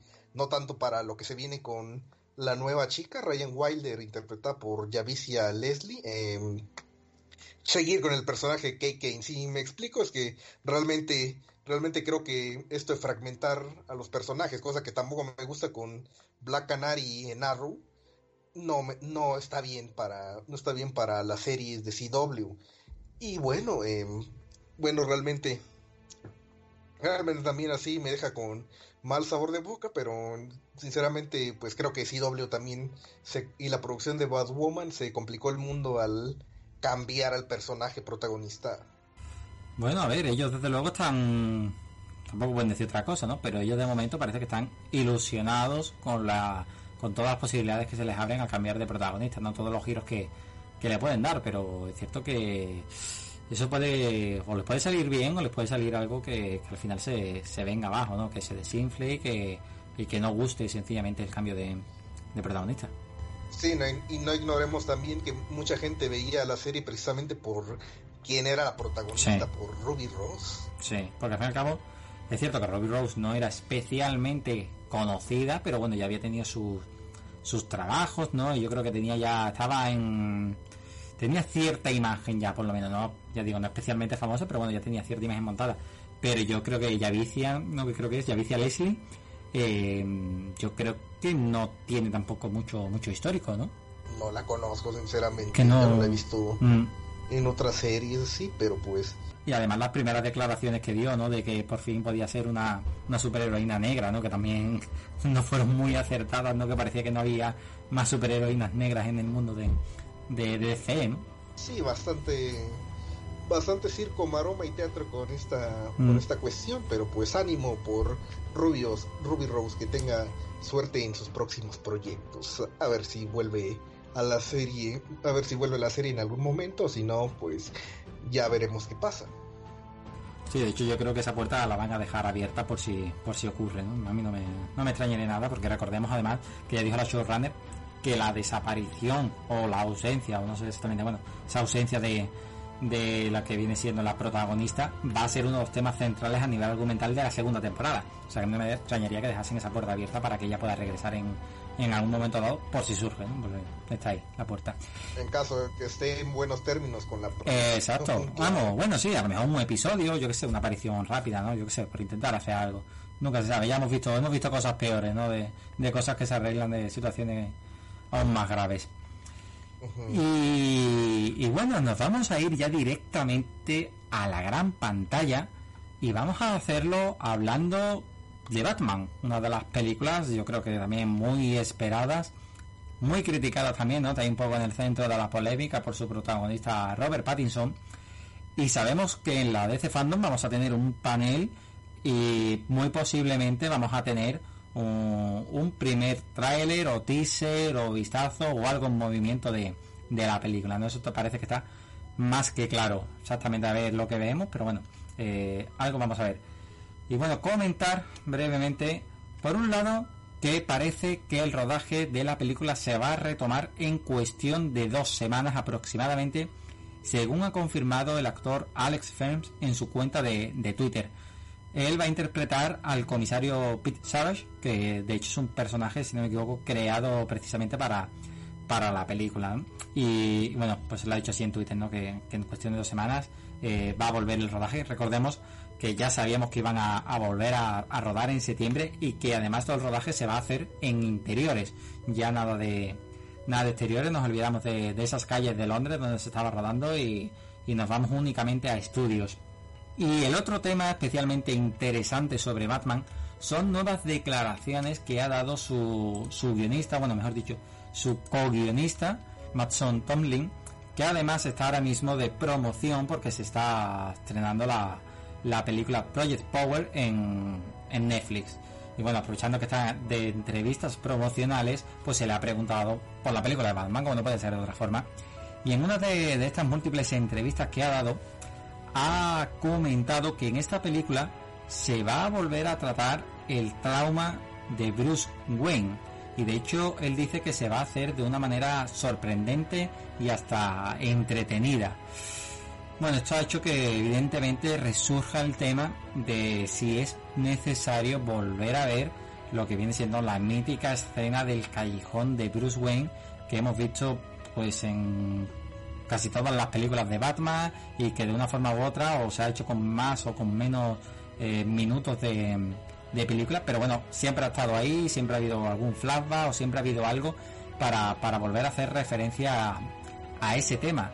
Entonces, no sé yo cómo de necesario es volver a ver este, este trauma, ¿no? Porque, bueno, no está de más, ¿vale? Puede estar ahí la referencia, pero a mí, por ejemplo, me gustó esa manera tan elegante que tuvo Zack Snyder cuando lo hizo en, Batman v Superman, creo que fue, con, con esa secuencia relativamente rápida donde se, se contaba la muerte de, de los padres de, de Bruce, ¿no? Que yo creo que no era casi ni un minuto de, de duración la, la escena, ¿no? Entonces, bueno, no sé, yo no creo que se deba volver a contar esa escena porque la hemos visto ya eh, en muchas ocasiones y más que seguramente se va a hacer alusión a ella de una forma u otra. Entonces, yo no incluiría de nuevo esa, esa escena. No sé cómo lo ves tú, digo. Bueno, el trauma de Batman no solo, bueno, quizás es eh, to- toda la cuestión que se lleva con los con sus padres, con el asesinato de sus padres, o es algo fundamental del personaje. Negarlo, Sí. negar esa parte es negar parte de la historia y lo que hace el momento definitivo, el momento que definió al personaje. Es casi como si no estuviera presente el tío Ben. Totalmente. Sí, si no estuviera presente el tío Ben en Spider-Man, ah, no, no, ah, no, eso ya lo hace el UCM, pero bueno, eh, bueno, la cuestión que se tiene con Batman no necesariamente puede involucrar la escena, el asesinato en sí, que eso pues infinidad de historias, cómics, eh, series animadas, películas, películas, películas animadas, live action, etcétera, lo tienen, pero el trauma también se puede manifestar en otras formas. Por ejemplo, hablando de Batman vs Superman, también está esta cuestión de la dualidad Bruce Wayne-Batman. De hecho, muchos autores y mucha gente que ha dado sus interpretaciones separa ambos como en como una como dos entidades. Por un lado tenemos a Bruce Wayne que es la máscara y por el otro lado tenemos a Batman que es la entidad o la persona. La, eh, eso pues es una cuestión bastante psicológica que se ha tratado por varios actores separando dándole así, pues separando al personaje de su esencia. Batman es su propósito y su vida, es lo que es lo que es su misión, pero Bruce Wayne en cierta forma es su verdadera máscara con el público. Eso es la, eso, ese es el tema. En definitivo, yo pues hace, hace unos meses leí la obra de Batman Damne, que salió para, para el sello DC Black Label, y tenemos bastante de la historia detrás antes de la muerte, antes de la noche de la muerte de los Wayne y pues vemos un poco de qué fue, cómo era su, su relación de Bruce Wayne cuando era niño con sus padres y, y, los momentos que en cierta forma fueron el preludio a la noche del asesinato de sus padres. Se puede ver, se puede ver, la verdad es una es una manera es una manera de abordarlo también tenemos eh, esta cuestión que ya también se vio en la película de Batman vs. Superman y en una escena que se eliminó de Batman Forever, que es la cuestión del murciélago, que de acuerdo a algunos amigos míos batifanáticos, es como una especie de doble personalidad, una entidad que se apodera de Bruce Wayne, que es, es de, algo metafórico, pero de todas maneras funge por eso, es una especie de una personalidad, su, el abismo más profundo que, que radica dentro de su persona. esta entidad en forma de murciélago que aparece en Batman vs. Superman, no sé si lo recuerdas. Mm, claro, que esa es la, que, la escena esa eliminada, ¿no? que también se decía que, que era para, para la película de Schumacher, ¿no? que le aportaba mayor eh, importancia, que era también algo que quería hacer teóricamente Schumacher, que era profundizar también en ese problema psicológico que tenía eh, Bruce Wayne. ¿Mm? Sí, básicamente es esa cuestión. Mm, mm. No necesariamente la muerte del. sí, podría ser. Podría ser eso, como bien dice, que no. Cuando es trauma no es tanto el, el asesinato de los padres, que evidentemente es muy importante, pero, pero que también hay más, más cosas que afectan psicológicamente a lo que viene siendo Bruce Wayne, como esa doble identidad, ¿no? Y todo, toda esa profundidad que realmente tiene el personaje más allá de, de esa infancia que, como ya digo, evidentemente le tuvo que marcar, ¿no? De una forma u otra. Es importante el, el asesinato de los padres de Bruce Wayne, pero como dice Diego ya y como dice pues ya lo hemos visto bastantes veces. Entonces, a mí yo me quedo con la con la versión de Zack Snyder, como yo te apoyo en esto, que me pareció muy muy muy elegante. Y con respecto al señor Tomlin, yo vi la película de Pro Power y no, no cumplió mis expectativas, se quedó muy por debajo de lo que realmente podía dar. Entonces no sé qué, ya miro la, el proyecto un poco diferente. A ver, realmente eso no tiene nada que ver, ¿no? Yo estoy consciente de que una, persona puede hacer una, una, escribir una mala película y después escribir una obra de arte, así que eso no tiene nada que ver. Pero igual, ya que como los dos son de superhéroes, entonces no, se me cayó un poco el, el, hype que tenía con la película. Esperemos. Y más, y más con esto que es como retomar de nuevo algo que se ha visto a lo largo de, de, de esta década. Me parece que, bueno, esperemos que, funcione y que lo haga de, la manera que lo dice. Sí, además eh, hay que decir que la película de, Batman no es únicamente la obra de, de Don Lee, sino que también está ahí por ahí Matt Reeves, ¿no? que al fin y al cabo yo creo que es la gran, la gran mente pensante de, de la película, por lo menos, o por lo menos por lo que han ido diciendo, vamos. Sí, él la escribió en su mayoría, pues sí se dedicó buen tiempo desde que fue comisionado, eh, fue comisionado para el proyecto en 2017 hasta que ya fue tomando forma el proyecto ya por 2019, así que pues él sí midió sus tiempos a ver qué tal va el, va el proyecto en general. Mm, a ver, a ver cómo, a ver cómo avanza y a ver también qué nos deja eh, de ese fandom de, de material de la película para, para crearnos un poquito de, de hype, ¿no? Que ya, que ya hay ganas, sobre todo una primer plano, un buen vistazo a lo que viene siendo el traje de Batman, porque hemos visto, pero tuvimos ese primer plano de cerca que nos permitió ver eh, con todo el lujo de detalles el traje. Sí, lo hemos visto en imágenes del set, pero bueno, mm, me gustaría verlo ya acabado, ¿no? Con su postproducción y como ellos quieren que, que se vea con, con todo el lujo de detalles, ¿no? Por ahí en, en redes estaba circulando una supuesta descripción del metraje que se vería el sábado. No sé si ya lo has visto por ahí. Ah, pues no lo he visto, no lo he visto. No, pero ¿por dónde ha salido? Porque si ha salido por Reddit o algo de eso no me fío un pero. No, no en Reddit. Lo vi, lo vi en varias páginas de Facebook empezaron a replicarlo de, redes sociales. Enseguida, si lo encuentro, te lo paso. ¿eh? Vale, me lo pasa a ver, le echo un vistacillo. de- te- ¿Pero te- tú lo has leído? Sí. ¿Y tiene buena pinta? ¿Te parece real o no? Pues es un clip esencialmente de la película y después vistazos de un pequeño tráiler. Ah, vale, A lo que describen. vale, vale. Vamos, tampoco hay mucho. El el director dijo que tenían un cuarto de película, o sea que mm, no podrán tener tampoco muchas escenas. Yo creo que sí van a hacer... Ah, Hombre, de hecho me sorprende incluso que sea así un clip, ¿no? Pero me pega a mí más que van a ser así fragmentitos rápidos, ¿no? De, de la película, porque digo, teniendo solo un cuarto de película, no sé exactamente si tienen suficiente para, para mostrar, aunque ya recordemos que de las imágenes de- del set que se filtraron, teníamos una secuencia donde veíamos a tanto a Pattinson como, como a Kravis, ¿no? En sus respectivos trajes de Batman y de, y de Catwoman. A ver, a ver, bueno, para ver qué nos, qué nos dejan, si lo encuentras, pues, pues me lo pase, le echo un vistacillo y si lo ve interesante, pues, pues me lo llevo. Seguimos hablando de, del cine de DC porque en esa línea, por eh, ir avanzando lo que viene siendo DC Fandom, ¿no? Está claro que esta semana no vamos a tener ya prácticamente más bombazos hasta prácticamente DC Fandom, por lo menos a nivel de cine.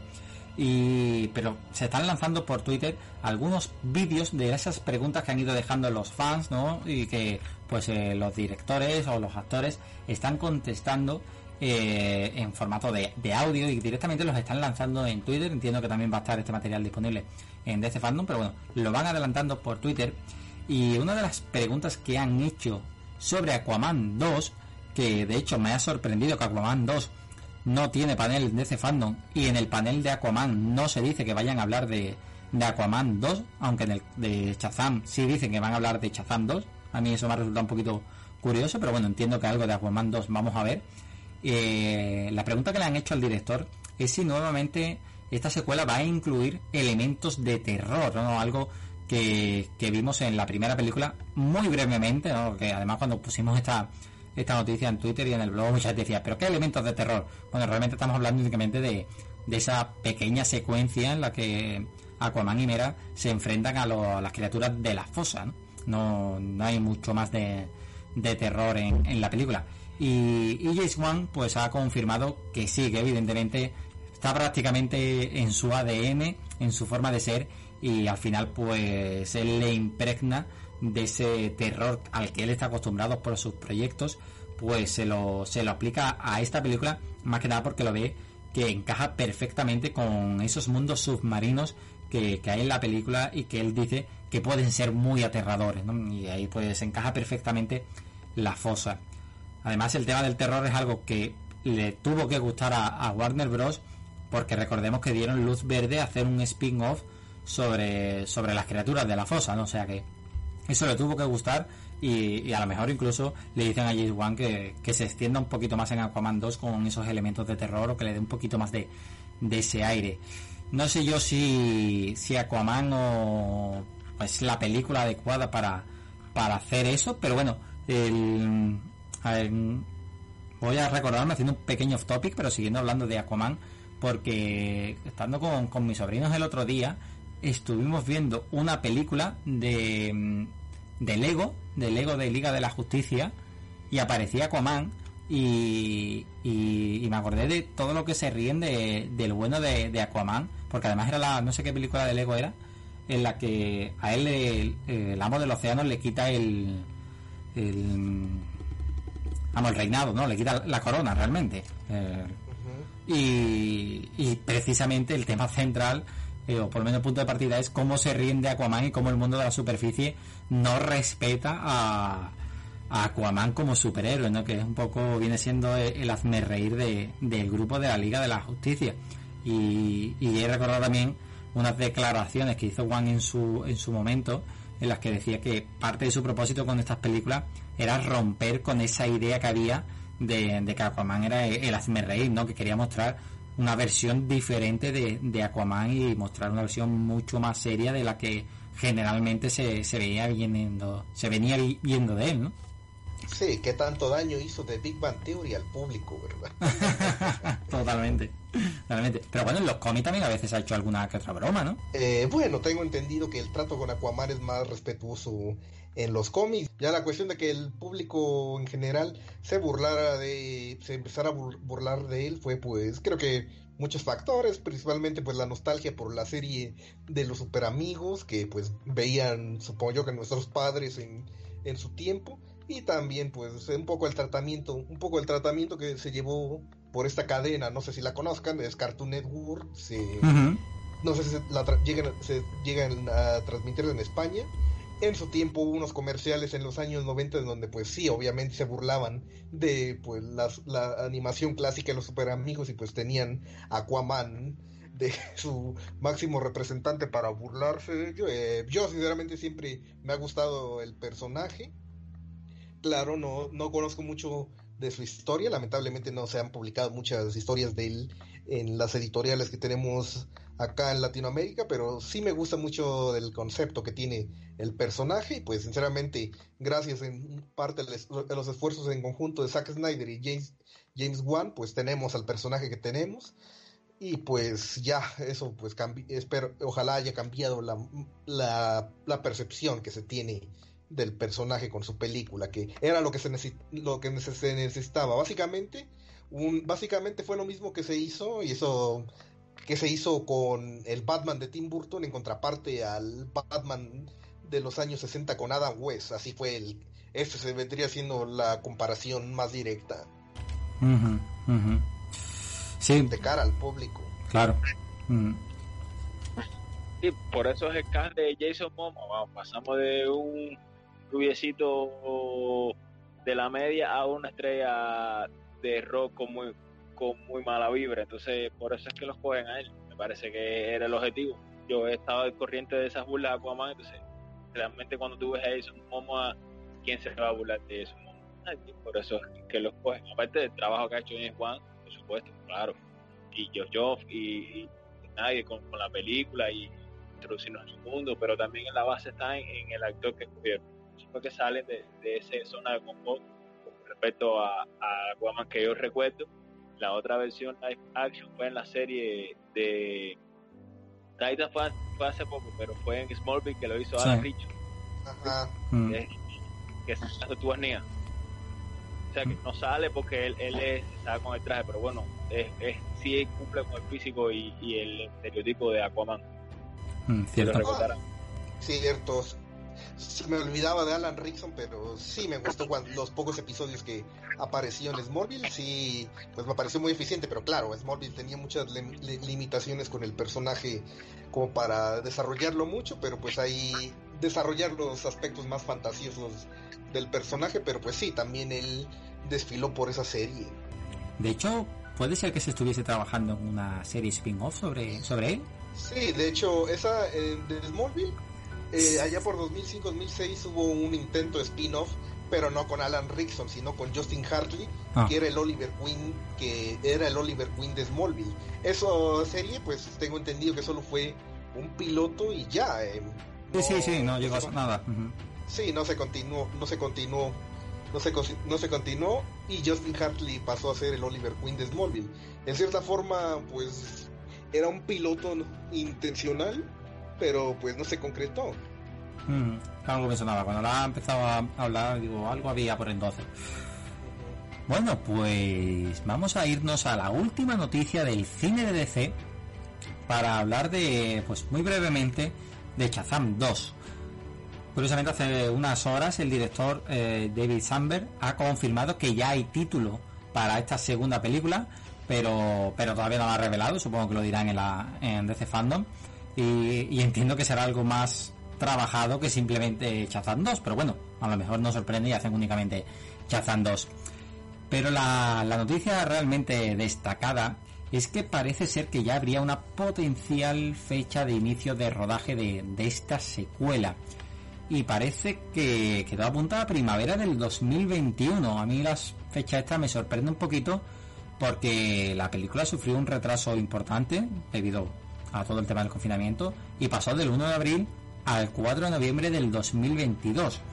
Es decir, que está la película pues a prácticamente más de dos años vista respecto a ahora, respecto a ahora y un inicio de rodaje en primavera del 2021 mm, me parece una fecha bastante bastante temprana básicamente porque las películas se suelen rodar en cuestión de tres meses cuatro meses y mucho es y, y eso deja pues año y medio mal contado para lo que viene siendo la, la postproducción no sé yo lo veo un poco un poco locura, ¿no? Tanto, tanto, tanto tiempo para, para esta película, no sé, a mí me ha, me ha chocado un poco, no sé si va en la línea de, de lo que se ha comentado en una que otra ocasión, ¿no? De que los actores tampoco sean muy mayores, aunque el director ya aclaró que eso no iba a ser problema, sencillamente pues los actores van cumpliendo años y, y ya está, no, no hay problema alguno, pero entiendo que también querrán controlar un poco que sigan pareciendo relativamente niños, ¿no? Que no, que no se planteen en caras que, parezca ya que tienen veintitantos años y les rompa un poquito de encanto a lo que viene siendo la película, ¿no? Pero no lo sé, no sé exactamente por qué se habla de, una fecha tan temprana. Sí, bueno, eh, habrá eh, habrá que ver, pues respecto a los niños, no sé cuánta qué edad tenga Asher, que tiene unos 17 o ya ya superó la mayoría de edad en algunos países que son los 18 años, que pues sí, él ha dado un buen estirón en los últimos meses, junto con el, junto con el personaje, junto con el actor que hace de Freddy Dylan, eh, sí han hecho, sí han, sí han crecido han crecido bastante, pero bueno, ellos ya dejaron pasar esa oportunidad de verlos crecer, ahora ya los veremos crecidos acá, acá en la serie, es que como ya hemos mencionado en anteriores programas, la cuestión con Shazam era hacerlo de una manera muy continua para ver a los, a los, a los pequeños crecer, ahora pues ya ni eso, pues tendrán que ver cómo, pues tendrán que ver qué tanto, qué tanto suplen esa, esa esa falta, eh, qué tanto suplen ese factor. Eh, otra, otra cosa que, pues, en la primera película, pues nos dejó, nos dejó, pues, con las ganas de ver ese, ese equipo que va a formar el villano, el Doctor Shivana con la oruga, Mr. Mind, se llama Mr. Mind, y pues creo, creo yo que eso va, vamos a ver, vamos a ver un posible team up de varios villanos pertenecientes al, al a la mitología de Shazam en sí. Porque bueno, son personajes bastante Golden Age, porque bueno, aquí es donde en la edad de oro de los cómics es donde surge Shazam. Y algunos pues, si, si, si los hemos visto, pues si no sé si los has llegado a repasar tú en alguna base de datos, en alguna wikia o algo así, pero son pues personajes bastante de su época, por así decirlo, lo cual mm. pues no veo impedimento solo con las actualizaciones necesarias. Sí, sí.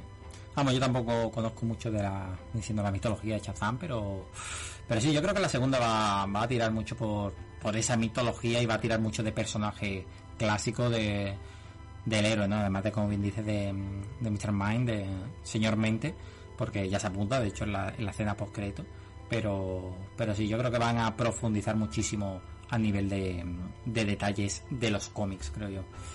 Sí, eh, aquí tenemos dos factores. Déjame solo agregar. Eh, Shazam tiene su propia versión de los seis siniestros que se llama pues la monstruosa sociedad del mal de Evil, de, Evil Society. Ah, o, bueno, eh, no me acuerdo cómo se dice en inglés, pero sí se llama en español. Y pues es todo el team up de villanos. Está Shivana, Mr. Mind, los pecados de los pecados capitales que ya vimos en la primera película y demás personajes. Y pero bueno, también, también ah, como no vamos a ver a Black en esta película, como ya se ha mencionado antes, sí es muy posible que veamos pues a estos otros, eh, estos otros villanos hacerle, hacerle frente pues a la familia Shazam en, esta segunda entrega. eh, este- esta segunda entrega va, va a superar la primera. Realmente sí, como dicen ustedes, va a tirar mucho por la, por la mitología de saga. Y ese team up entre Mr. Mind y Sivana va a dar bastante de qué hacer. Inclusive yo pienso que va a estar Superman. A ver, a ver. Bueno, fuera. No sé, no sé. Yo hay muchas ganas de, de que se anuncie algo de Superman en, en DC Fandom y yo no lo termino de ver muy claro. Pero bueno. Sí, bueno fuera que bueno fuera que apareciera que ya también pues estamos estamos esperando noticias de Superman si las hay, si no las hay, pues ya veremos qué tal. Bueno, con eso se pues cerramos el capítulo de, del cine de DC y, y nos vamos a ir al mundo animado porque la semana pasada también se mostró pues la primera imagen de lo que viene siendo una de las próximas películas de, animación de DC y que es un proyecto bastante raro, por lo menos para, para mi gusto, ¿no? Se, se escapan, se alejan de, de lo que vienen siendo las típicas películas. De hecho, eh, creo que todavía no hay ningún proyecto que, forme parte, por así decirlo, de lo que viene siendo la cronología del nuevo universo de DC, ¿no? Desde que se tuvimos el gran evento, todos los proyectos que han ido viniendo vienen siendo como historias como autoconclusivas, ¿no digo? Sí, de momento es lo que es lo que se tiene, pues a ver qué tan qué tanto lo llevan, pero eso sí, eh, representa el regreso de uno de los mayores arquitectos de la animación de DC y productor en general, que es Bruce Timm. Claro, eh, esta, estamos hablando obviamente de la película Batman, Soul of the Dragon, que pues en términos prácticos es una historia eh, alternativa animada, claro, del personaje encontrado, encontrado junto con otros personajes que son artistas, eh, que son expertos en artes marciales dentro del universo DC, en una misión y obviamente ambientada en los años 70, en los años 70 donde pues casualmente es el es la época en donde este género de las artes marciales pues tuvo su boom dentro del, dentro de la cultura dentro de la cultura popular. Sí, sí, es un, bueno, un proyecto por lo menos diferente, ¿no? Que quieras que no para los amantes de, de esos de ese cine, ¿no? De, de las artes marciales, pues creo que puede ser interesante, ¿no? Y además le pega muy bien a Batman, que, que también se ha movido mucho en los cómics con, con ese tema, ¿no? De las artes marciales, le, le viene muy bien. Y es- sí, adelante digo. Es- sí, solo para explicar un poco quiénes son los personajes que acompañan a Batman en esta foto y no se confundan. Bueno, por un lado tenemos a Bronze Tiger, Ben Turner, eh, él, él es principalmente uno de los máximos peleadores de artes marciales dentro del universo DC. Muchos le serán, muchos tendrán pues la impresión que tuvieron, muchos tendrán la impresión que tuvieron del personaje en Arrow, inclusive también salió en la película animada de Suicide Squad Hell to Pay y también algunas que otras series. Ha ido para acá, acá eh, pues este personaje que aquí se parece bastante a la imagen que es y la imagen original que se tenía de Luke Cage va con su remera amarilla. Al lado de Batman está Lady Shiva que bueno es una es, es una de las eh, asesinas más, más más mortales dentro del mundo de DC ella también pues es una de las bastan- de las cabezas de la Liga de Asesinos, madre de Cassandra Kane, del personaje de Cassandra Kane, y pues básicamente es pues la mujer más mortal de la, de la Tierra del universo DC, así es como se la ha descrito. Y por otro lado tenemos a Richard Drake, pues este personaje también llegó a aparecer al menos una versión de él en Arrow, son dos personajes que han llevado este manto, este supongo yo que es el, es, es el Richard Dragon clásico, el creado para los años, creado en los años 70, y pues también bastan- bastantes personajes, una selección muy peculiar de personajes que son precisamente los creados por el autor de Batman que falleció ya en, en junio en junio de este año, Dennis O'Neill, y el cual casualmente se anunciaba este proyecto días antes de su fallecimiento. Ya, pues como dije en aquel programa, creo que sí va a necesariamente llevar, llevar una dedicatoria al autor, porque bueno, sus personajes fueron creación de él. Sí, claro, claro, algo tendrá que tendrá que incluir y, y no estaría de más, ¿no? Pero sí es una selección de personajes un tanto un tanto curiosona y no sé, una mezcla, una mezcla un poco rara y sobre todo también la, la imagen ¿no? que se ha dado de, de algunos de ellos, ¿no? que se sale de, de los clásicos. Por Bronze Tiger y Lady Chiva salieron en la última, en la película de Deathstroke, no sé si la habrán visto, Knights and Dragons, fueron todos los de los personajes que aparecieron. Volviendo a la película de Batman, me parece que a priori es un buen proyecto. Se me, se me hace un poco parecido a Batman Ninja hace un tiempo, o sea, con animación Sí. diferente. Creo que, que va a ser un proyecto bastante interesante y va, creo que va a ser de, los de los buenos proyectos de, de DC, de la plataforma animada de DC. Bueno, pues con esto vamos a cerrar DC completamente, no como, como bloque. Y, pero antes de, cerrarlo, bueno, mejor dicho, después de cerrarlo, vamos a hacer un pequeño off topic porque estaba, mientras estaba grabando aquí el programa, estaba mirando aquí Twitter y, y he visto que ya tenemos el precio al que se va a lanzar Mulan en España en la plataforma Disney Plus. Recordemos que se, que se iba a lanzar un precio de 30 dólares en Estados Unidos y parece ser que el precio en España va a ser de 21,99 euros. Vamos, 22 euros para, para entendernos. Y el 4 de septiembre en la plataforma de streaming aquí en nuestro país.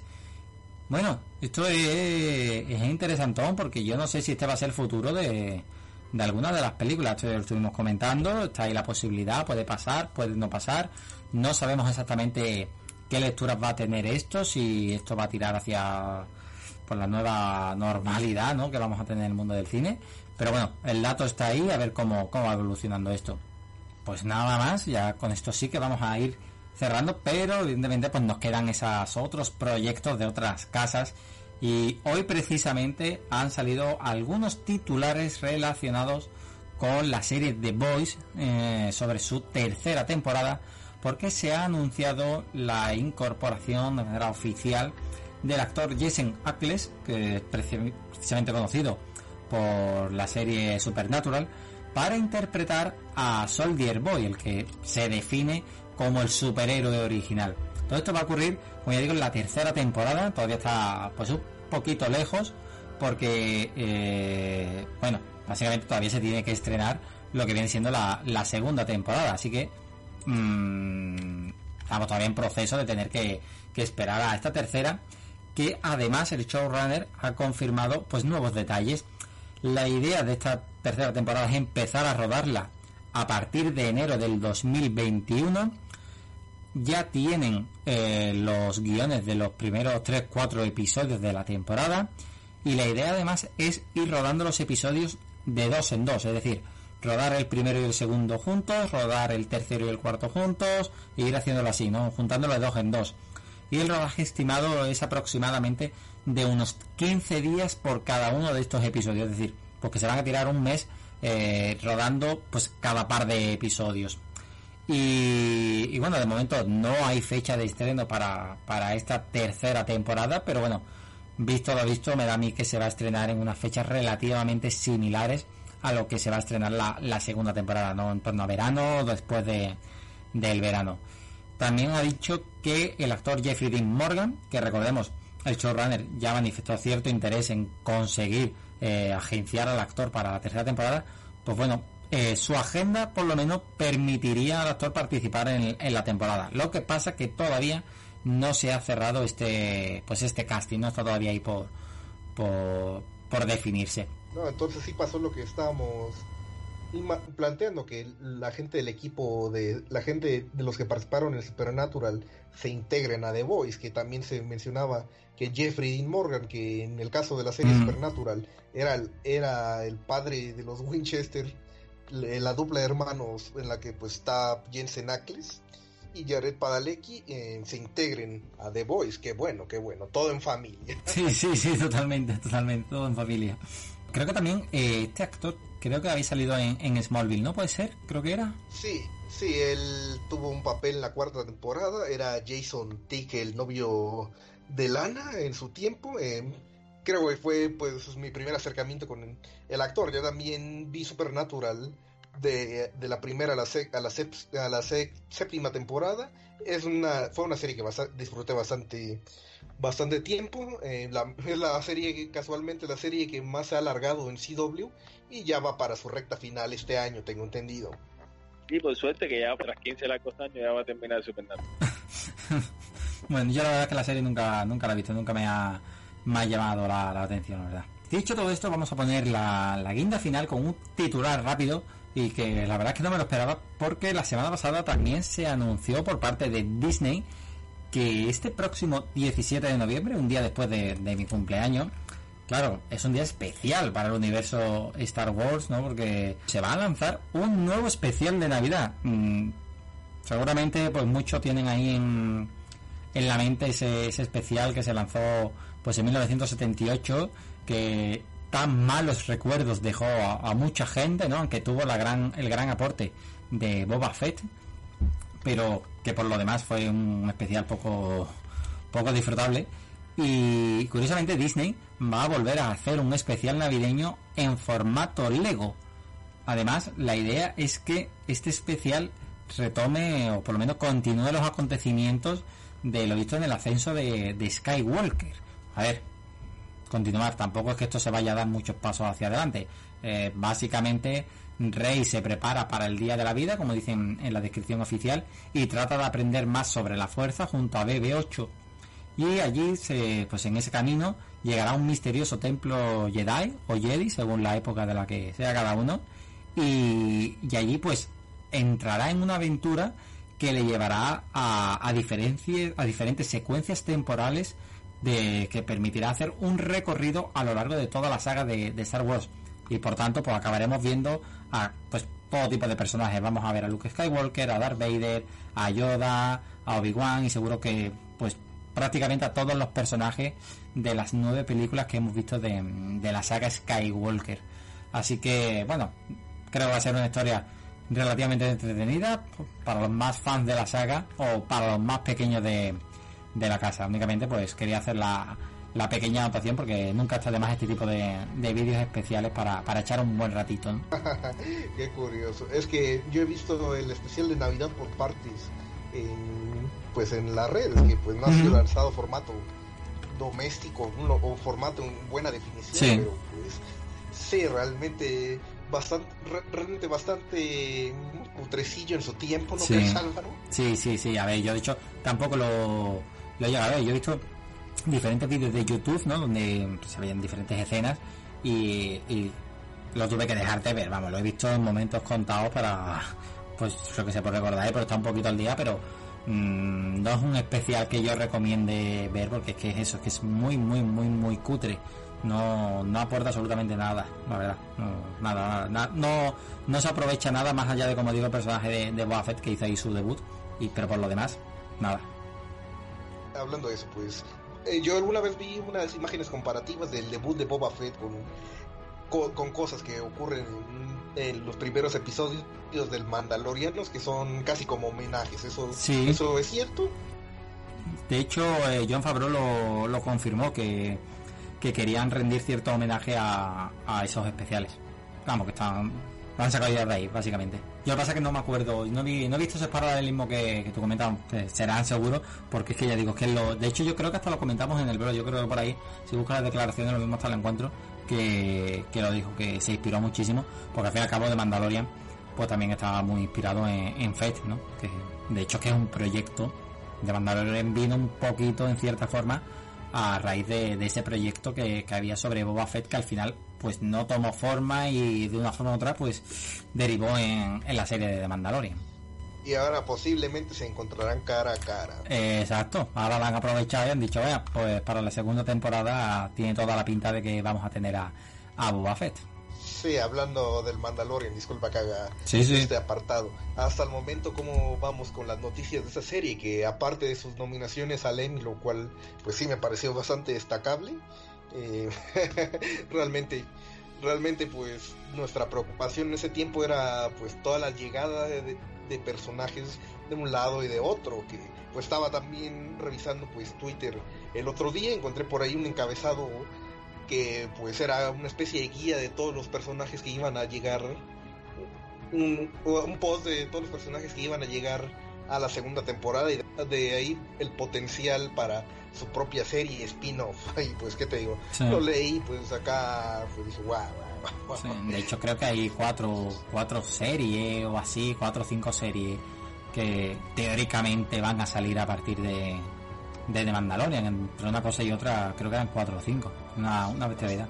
bastante habrá que ojalá tengan cuidado con eso Sí, a ver, yo entiendo que está claro que van a repetir el patrón de, de la primera temporada, ¿no? Donde cada episodio, a ver, dentro de que había un marco común, pero bueno, cada episodio intentaban que fuese medio autoconclusivo a nivel de, de personajes, ¿no? Los personajes que aparecían en cada episodio, de una forma u otra al final, pues no aparecían más allá de, ese episodio, salvo contadas ocasiones, ¿no? Todos los personajes que sí eran evidentemente importantes en la trama, pero había muchísimos personajes secundarios que únicamente han aparecido en un episodio. O sea que supongo que irán en esa línea, ¿no? Que aparecerá en un episodio, que aparecerá en dos y, y ya está, ¿no? Ahí, ahí se quedará y eso explicaría por qué hay tantos personajes y, y yo creo que por ahí pues podemos mantener la, la confianza de que vamos a pues no va a haber una explotación no de hecho yo alguna vez he hecho algún pensamiento así no con The Mandalorian y si te pones a pensarlo había muchísimos personajes secundarios en, en la primera temporada te pones a pensar todos los que había y, y una importante galería de, de personajes. Mm, o sea que Sí, pues a ver qué tal, qué tal, qué tal va que, pues. A ver. Sí, qué buen hype está generando, ¿no? Sí, totalmente. Nada, poco más. A ver, cuando, cuando llegue en octubre, se decía además que el 21-22 podría haber un primer un primer tráiler en cierta respuesta de Disney por, por DC Fandom. Yo no sé si, si va a ser cierto o no, pero bueno, también es cierto que no puede estar muy lejos. Si la serie se va a estrenar en octubre, pues no sería raro que, que este, lo que queda de agosto, en septiembre, pues tengamos un primer avance. Y de hecho creo que el 21-22 de agosto era cuando se iba a celebrar la, la Star Wars Celebration, ¿no? La, la fiesta esta de, Star Wars que se tuvo que cancelar, o sea que a lo mejor aprovechan y, y siguen lanzando ahí algo, no sé, no sé si será cierto. Y, y bueno, pues hasta aquí se queda el programa, un programa relativamente rápido, estamos ya en época veraniega, el número de noticias cae, tenemos ahí además de C Fandom que hace que haya aún menos noticias, pero bueno, cositas vamos hablando, se van haciendo pasos hacia adelante, tenemos también un verano muy atípico por la por la pandemia como todos sabemos. Estamos todos además veraneando de una forma un poco rara. La propia industria también está en una posición un tanto curiosa y eso pues se traslada al mundo de, de las noticias que, aquí cubrimos no y bueno pues poco más que añadir muchísimas gracias Diego Hierro por, por estar aquí una semana más a- para hacer este repaso de noticias y agradecer vuestra opinión y vuestro tiempo lógicamente No, Álvaro, al contrario, es un placer. Gracias, gracias a ti por, por- por permitirnos eh, compartir micrófonos contigo. Nada, hombre, ya ves tú, ya ves tú. Y bueno, nada más, superhéroes, os seguimos, nos seguimos escuchando una semana más. Esperemos que el próximo programa no tardemos mucho. Tenemos que, comentar todo lo que viene siendo DC Fandom, así que va a ser, creo yo, un programa relativamente largo, pero bueno, vamos a intentar comprimirlo lo máximo posible para, para comentar todas las noticias que salgan pues a lo largo de esta semana en la que estamos y, y en ese intenso sábado para, para conocer también sobre todo las opiniones de Diego Hierro porque yo intentaré hacer un vídeo resumen a ver si lo puedo hacer el domingo, a ver cómo me levanto yo el domingo después de- del modo intensivo del sábado, pero bueno, a ver si puedo hacer un, resumen y, a ver si ese mismo domingo o ese lunes pues podemos grabar el podcast para tener también las opiniones, como ya digo, de Diego Errol, si se apuntan y si se apunta alguien más de, del blog. Y nada, los superhéroes, nos seguimos viendo. Adiós. Bye bye.